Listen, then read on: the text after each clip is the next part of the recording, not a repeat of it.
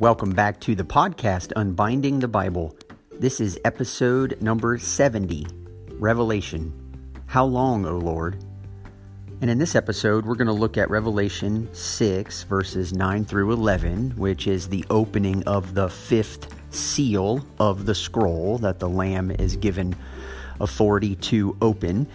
And what we're going to find out is the voice of some martyrs who are echoing many of the Psalms and the cries of God's people throughout history regarding injustice and wondering what God is going to choose to do about it. And so we're going to see the connection this has between the colliding kingdoms of this world and the kingdom of our Lord and of his Christ, and how the unfolding of judgments in this world actually lead to injustice on the part of God's people. And this is nothing new. You have seen this from day one if you have been reading through the Old Testament, reading through the New Testament, and pay much attention at all to history. You see that colliding of kingdoms actually does result in the loss of life. But we're going to allow our central and centering vision of the Lamb as God Himself on the throne to help us understand the cry of these martyrs and then why the Lord God Himself offers them the encouragement that He does. And so let's just jump right into it.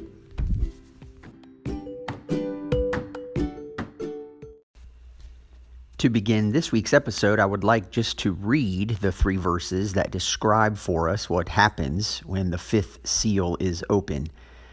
Here's what Revelation 6, verse 9 says. When he opened the fifth seal, I saw under the altar the souls of those who had been slain for the word of God and for the witness they had borne. They cried out with a loud voice, O sovereign Lord, holy and true, how long before you will judge and avenge our blood on those who dwell on the earth? Then they were each given a white robe and told to rest a little longer until the number of their fellow servants and their brothers should be complete who were to be killed as they themselves had been. Now, as we jump into the contents of this fifth seal, I do want to point out how it is um, quite a bit different, at least on the surface, from the first four seals. And what we saw last episode looking at the first four seals, uh, the first four seals, the first four trumpet judgments, which we'll see later, the first four bowl judgments, are all judgments that are actually poured out on the earth.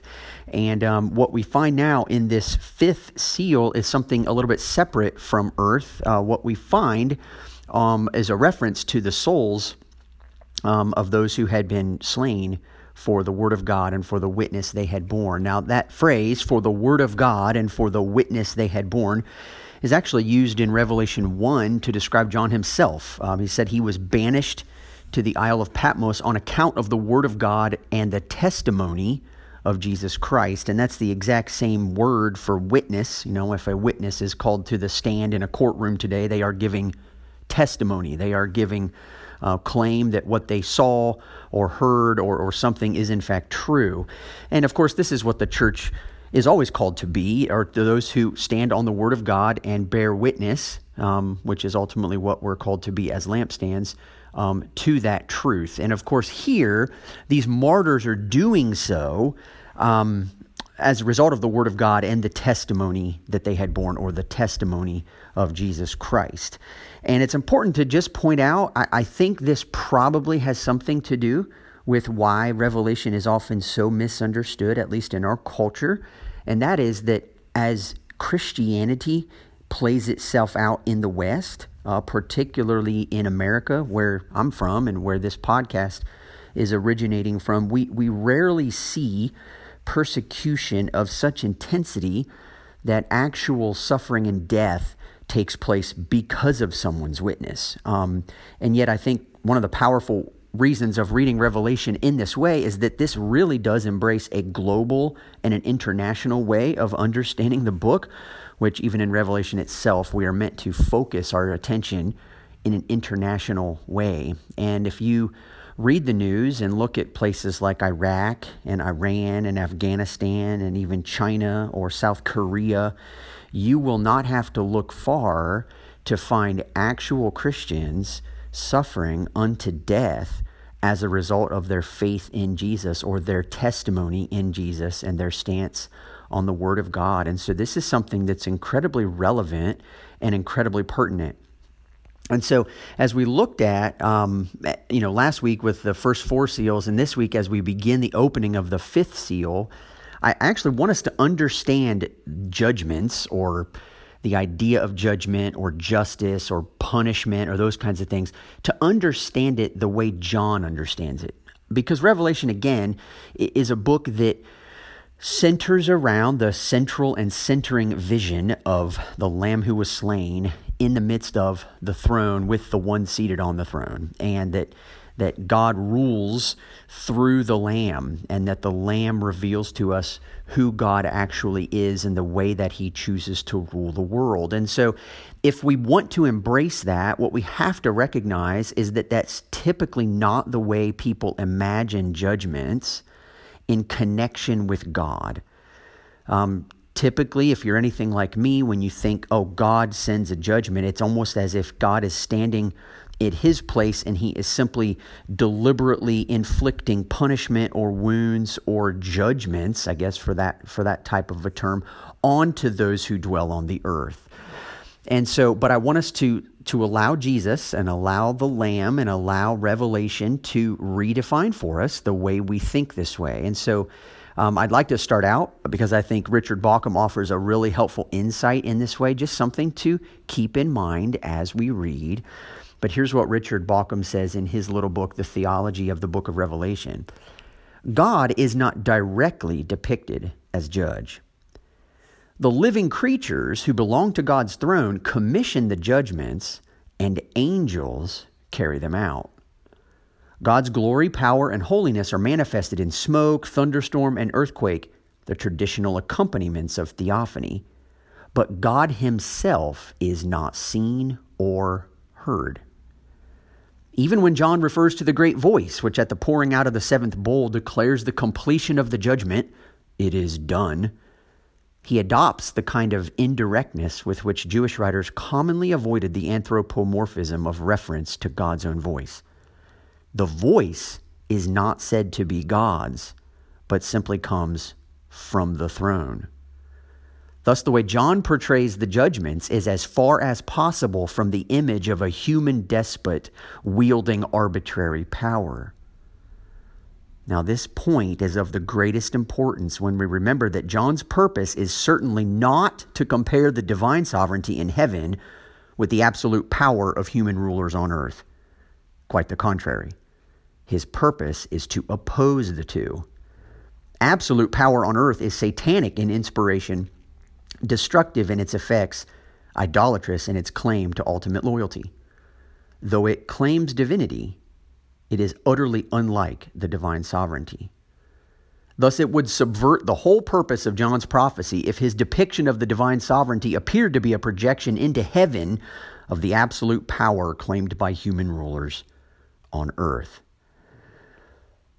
Now, what Bauckham is getting at here, I think, kind of ties back in with what I tried to present last week regarding the first four seals being opened and the conquest and bloodshed leading to famine, leading to death, versus the way the Lamb operates, which is conquest, right? Conquering, bloodshed, his own, leading to hunger and thirst being satisfied, which ultimately leads to life.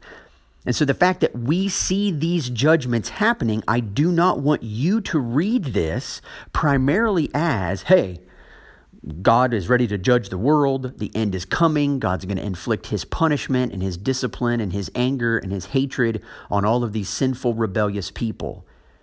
That is not what is happening in the book of Revelation.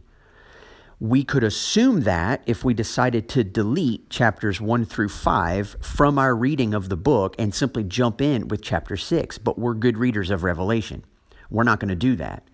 We're not going to disengage from what we read before in order to begin with chapter 6 and move forward. No, we're going to use the central and centering vision of the Lamb who was slain in order to help us interpret how judgment now works. And here's Michael Gorman in his book, Reading Revelation Responsibly, an outstanding book, by the way, that you should buy and devour. But if you won't, I'll read you significant portions of it and you can get it from me. Here's what he says Revelation presents Christ as the lion who reigns as the lamb, not in spite of being the lamb. This means also that Revelation presents God as the one who reigns through the Lamb, not in spite of the Lamb. Lamb power is God power, and God power is Lamb power. If these claims are untrue, then Jesus is not in any meaningful way a faithful witness. More importantly, the book's central affirmation that Christ is worthy of divine worship is incoherent because Christ is fundamentally different from and other than God. Now, all of this means that judgment by God and Christ in Revelation must be an expression of divine identity that is not in conflict with Lamb power. The judgment of the world originates in its failure to believe and be faithful to this God. When it creates its own deities, it suffers the natural consequences of deifying the non divine. In this sense, judgment proceeds from the throne of God and from the Lamb because the rejection of the divine gift of life carries with it inherent deadly consequences. It is not, therefore, because imperial power and lamb power coexist in God that wrath descends from God's throne, but because when humans reject lamb power, they experience it as imperial disaster, disordered desire, death, and destruction. Now, between Richard Bauckham and Michael Gorman, uh, these two guys are exactly correct. And this is a reversal. It's a reversal of the way we typically tend to think of judgment. And I would like to submit to you that, again, it's a reversal in this sense because we have the wrong definitions of good and evil. Jesus absorbed into himself the evil of this world and thereby put it to death, not violently, but by self sacrificially laying down his life and taking punishment that was not his so that the rest of the world could be set free. And this reversal, the same reversal that Jesus' friends on the road to Emmaus had to come face to face with, is an empowering vision that reorients everything. And so, if I could just repeat for just a second, because I think it's so powerful, when Gorman says this, he says, um, Oh, goodness, I lost my place. He says, The judgment of God and Christ in Revelation must be an expression of divine identity that is not in conflict with Lamb power. So, when the world creates its own deities, or let's just say when it idealizes um, nationalism, or it idealizes the benefits of government, or it idealizes, you know, pushing, you know, it, its own greatness, right? It makes itself equal to a god. It suffers the natural consequences of deifying that which is not divine.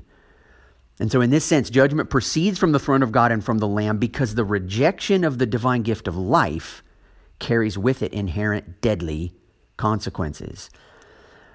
So then, Gregory Stevenson, in his book, A Slaughtered Lamb, helps us connect that view of God's judgments and applies it directly to what we see going on in the opening of the fifth seal. Here's what Stevenson says The first four seals contain no specific language of judgment or wrath, unlike the fifth and sixth seals. In fact, the point of the fifth seal is that it is not yet the time for judgment. Secondly, the first four seals identify no specific recipient of these actions, with no mention of the inhabitants of the earth, the followers of the beast, or any other specific being on um, any group being on the receiving end. These first four seals leave the impression that conquest, war, famine, and death are indiscriminate events affecting both the faithful and the unfaithful. Stevenson goes on. Ironically, God's immediate reply to the saints' plea for vengeance is that it is not the wicked who will suffer initially, but the righteous. He answers their question of how long with a little longer. Now, this statement indicates that one reason why God does simply not do away, does not simply do away with the suffering of his people, or at the very least stamp out any opposition that would threaten the faithful, is because the suffering of the saints serves a larger purpose within God's design. It is important to note that the suffering of these saints is not the suffering of a devastating illness or a tragic accident. This is the suffering born from faithful witness. It is the suffering of the slaughtered lamb. Within the divine plan, the suffering that results from faithful witness is a primary means by which God challenges the kingdom of the world with a different kind of power and a different conception of victory. This is really the heart of what is going on here. You have four seals that are opened, and conquest, bloodshed, famine, and death ensue. And as a result of that, sometimes Christians are caught up in the mix. Sometimes those who are faced with their own lives and the crumbling of the world around them because of their faithful witness to Jesus do, in fact, suffer death. Many of the letters to the churches promised conquest and promised conquering and victory for those who would remain faithful unto death. And here, for the first time, and it will not be the last in the book of Revelation, those who were faithful unto death are given voice to some concerns that are on their mind. O sovereign Lord, holy and true, how long before you will judge our, you know, avenge our blood on those who dwell on the earth? They're asking a question. And they're asking a question that was answered and asked quite a few times in the Psalms. Let me just give you a couple of examples. In Psalm 13, we the psalmist write, "How long, O Lord, will you forget me forever? How long will you hide your face from me?" Psalm 79 verse 5, "How long, O Lord, will you be angry forever? Will your jealousy burn like fire?" Psalm 80 verse 4, "O Lord God of hosts, how long will you be angry with your people's prayers? Psalm 89 How long, O Lord, will you hide yourself forever? How long will your wrath burn like fire? Psalm 90 Return, O Lord, how long? Have pity on your servants. Psalm 94 3 O Lord, how long shall the wicked, how long shall the wicked exult? Now it's amazing that, that these martyrs, these those who have borne witness to the faithfulness of Jesus in their own lives, even unto death, are crying out. They want to know when are you going to judge and when are you going to avenge our blood on those who dwell on the earth. Now this is not a petty, feel bad for them, calling down out of heaven now the cries of, God, yeah, you're really going to get our enemies. No, this is a genuine cry for justice. Real injustice has happened here.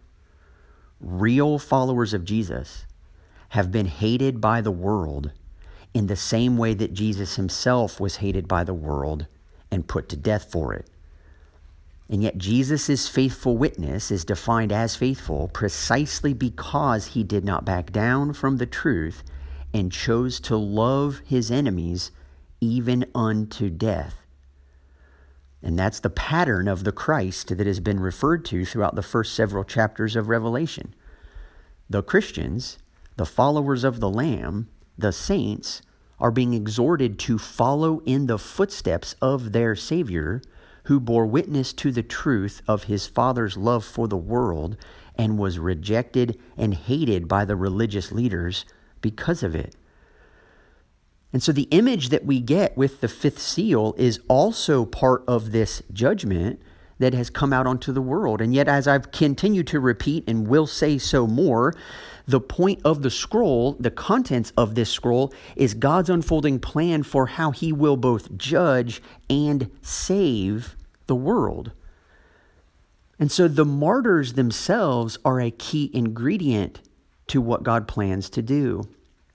And what we are shown when we listen to their cry is that they are under the altar. There, there's an altar that throughout the Old Testament time, both in the tabernacle and then later the, the temple, there were actually two altars present. Uh, there was one altar in the courtyard, which was sort of outside the main gathered worship space, and this was for the offering of slain animals, um, which you had to offer with the priest's help in order to be able to come in a little bit closer into your worship of the Lord. And then there was another altar within the holy place, which was the altar of incense, immediately before the veil, before the curtain, which let you into the most holy place, which only the high priest could enter. Here, though, John sees just one altar the altar, as he calls it throughout Revelation, which combines the purposes of both altars simultaneously the altar of sacrifice and the altar of incense. Now, we've already seen in chapter 5 that incense is closely connected to the prayers of the saints in Revelation. And we will see this same incense, symbolic of the church's prayers, rising from the altar again in chapter 8. But this altar will also witness the shedding of blood and the slaughter of Jesus' martyrs in, in Revelation chapter 16. So both senses are in view here in verses 9 through 11. And these martyrs, those who have been faithful unto death in their witness of Jesus himself, are crying out for the sovereign Lord, holy and true, to do something about the fact that they have unfairly been put to death as a result of their testimony and as a result of their witness. And so here's what's very, very powerful and beautiful about what Revelation is doing here. Revelation does not turn a blind eye to the fact that injustices are, in fact, happening all over the world. And I do think that Christians ought to be among the first people to stand up and to say what might need to be done about that. And yet, it's interesting to notice that what that doesn't mean is that we try to create a society where this never happens. What this means is that we are. We, we go with those who suffer. We place ourselves in the place where they are, where their suffering takes place, and we try to be with them and try to bring them out of it in those exact places. And yet, to do that quite literally does mean to put ourselves in harm's way in order to see justice take place on the earth. And when a person's life comes to an end, or they lose a significant part of their selves as a result of doing this, there is a genuine cry in the hearts of people who truly want God's honor and truly want the best for other people. There's a deep burning desire within their beings to know when are things going to be set right? When do we witness the crucifixion of the Son of God Himself? When do we see Him come back to life? When is this happening?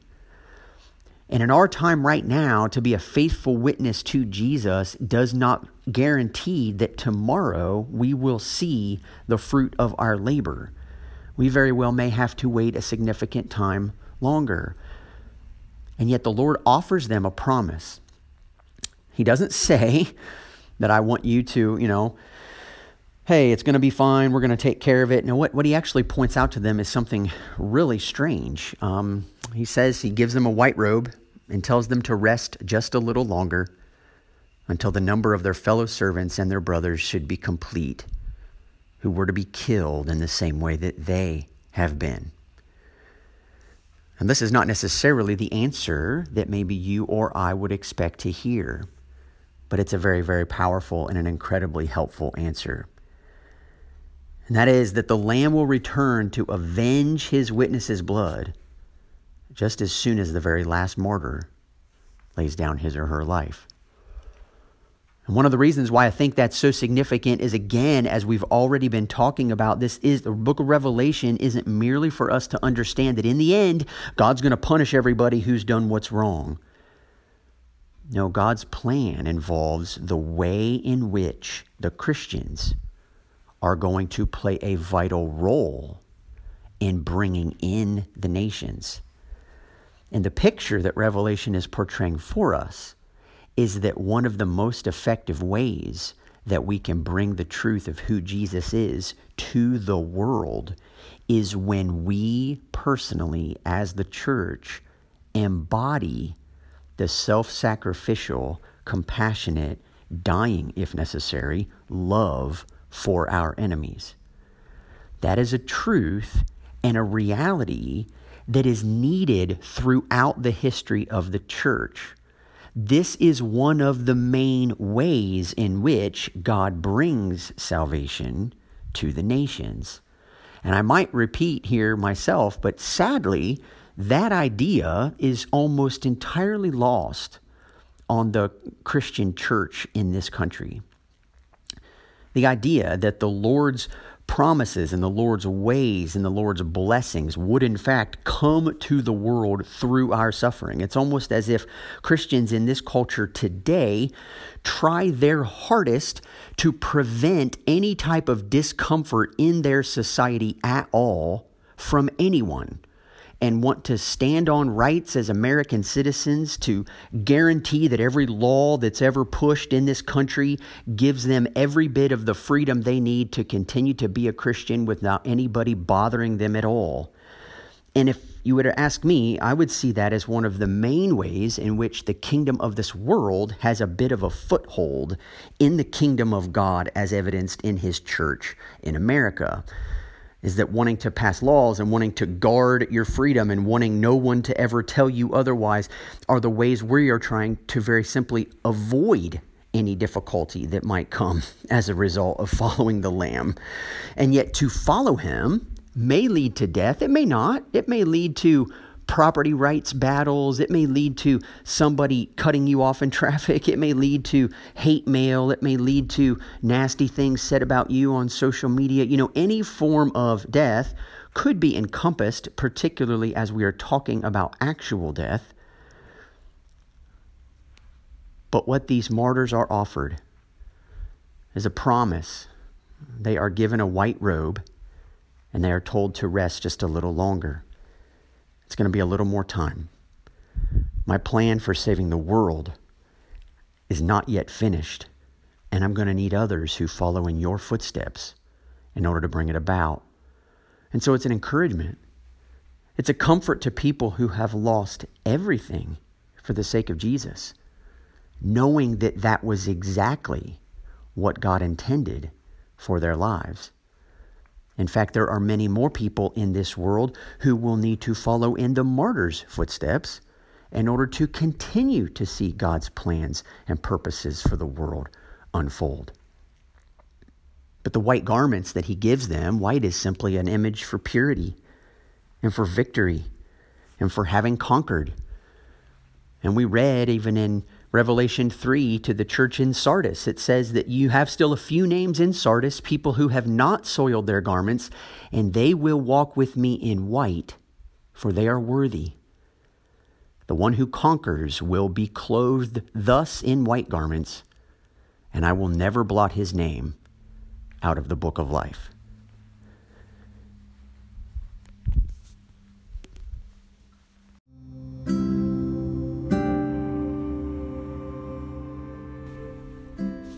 Now, that's all the time we're going to take for this week's episode of the podcast, but I did want to take this opportunity, especially at the end of this kind of an episode, to make you aware of a very powerful and very relevant organization called the Voice of the Martyrs, which you can find on the internet by just going to persecution.com.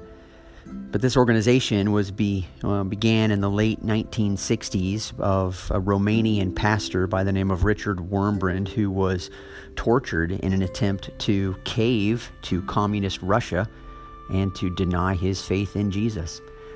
And when he refused, he went through um, an eventual uh, 14 years worth of torture. And when he was finally released, his friends and family brought him to the safest place they knew how. And after listening to his story and him recording the events of that story into a short little book called Tortured for Christ, he and his family and his friends all decided the world needs to know this. Christians in the West need to know this.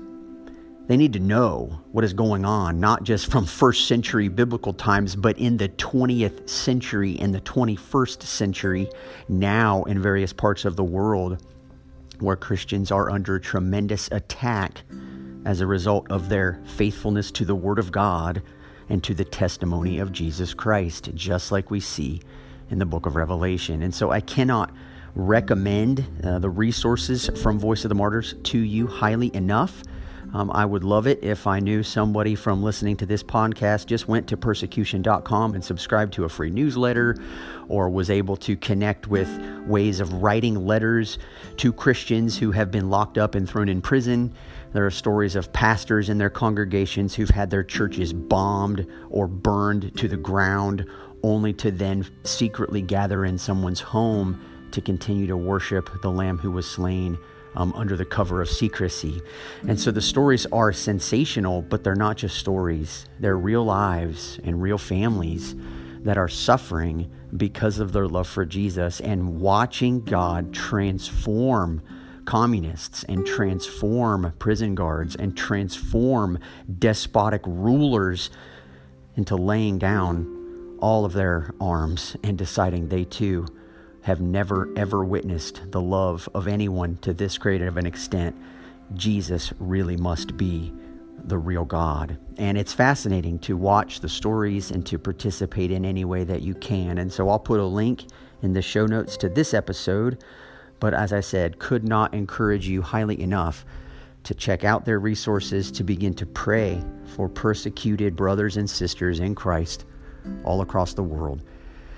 We'll have more to say about the voice of the martyrs in upcoming episodes, but for now, that's all for this week's episode. Talk to you next week.